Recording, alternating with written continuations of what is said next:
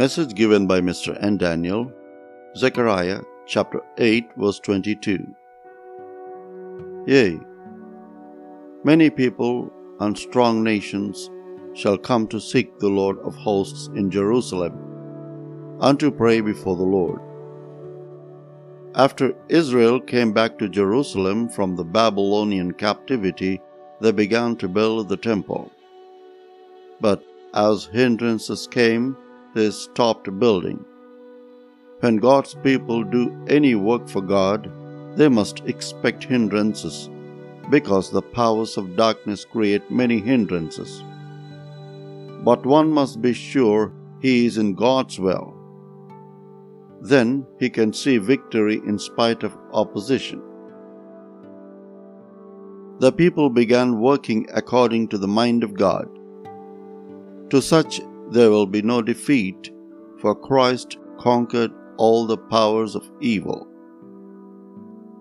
When we attempt anything for God, we must be sure we are in the will of God. When opposition arose, they stopped building the temple. They started to build their own houses. There were no hindrances to this if you want to make yourself comfortable, you will not face any formidable hindrance. But they sowed and got scanty harvests. That was because they yielded to the powers of darkness. Verse 17 Let none of you imagine evil in your hearts against your neighbor. A heart that imagines evil cannot function in the kingdom of God. You see, the aeroplane, it is but a material thing. The pilot is a person with life. He operates the machine and it rises above the earth. It can rise to higher and higher regions. You come here to pray. Good but you must prepare yourself when you come to pray. The Holy Spirit is there ready to help and lead us in prayer. He can lift us above ourselves. But is there preparation in you? Lazy people cannot work for God. Diligent, watchful, and earnest people are needed for God's work. Usually, when it comes to God's work, we tend to take it easy. We think we can be late and slow and slovenly. People in the West have a wonderful discipline. When they take to God's work, they succeed better than we do. Much depends on the body. It has to be trained in the ways of God the spirit is always willing. The mind has also a part to play. It has to be disciplined too. We consist of body, soul, and spirit. We are exhorted not to imagine evil. Imagining evil is a great hindrance to prayer. Deep in your hearts, wrong thoughts may be lurking. They must be discovered and rooted out.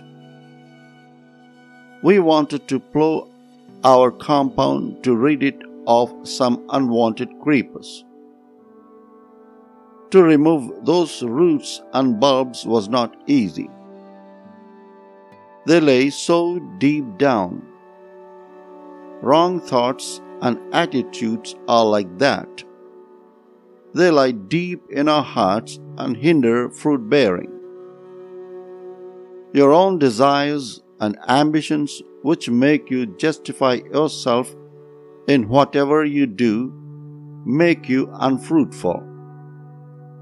They must be weeded out. Can Christ trust you with leadership? Have you the Christ like prayer that flows out of a pure heart and pure thinking? You may have been listening to messages and perhaps can give some yourself that is not difficult. Where there is self will and deep rooted selfish desires, the Spirit of Christ cannot freely work. The body and mind can become great hindrances. We have been 19 years in Madras and have not shaken Madras. Just now, God has opened a way into the churches of the city. Are we prepared? A Christian worker must be prepared to go alone and work in a new place. Many of us have got wrong ideas. Remember, our life is the major part of our preaching. God wants those who can say unfalteringly, Come on, this is the way, follow me. God called me and I am going forward this way. Can you be a leader? People are perishing. God is feeling disappointed with us because we are taking things easy. We have to build the house of God. We need men who are willing to sacrifice, sustain, support, and help in the work. God will not call us unless we are disciplined. We do not publish our work, the work publishes itself. We must be uniformly well disciplined, and each one of us with a pure imagination. God may reject us, be careful. We are called, but will we be chosen? Will we be faithful? On His part, God will not fail us. We should not fail Him. He will make us successful. The need around us is very great.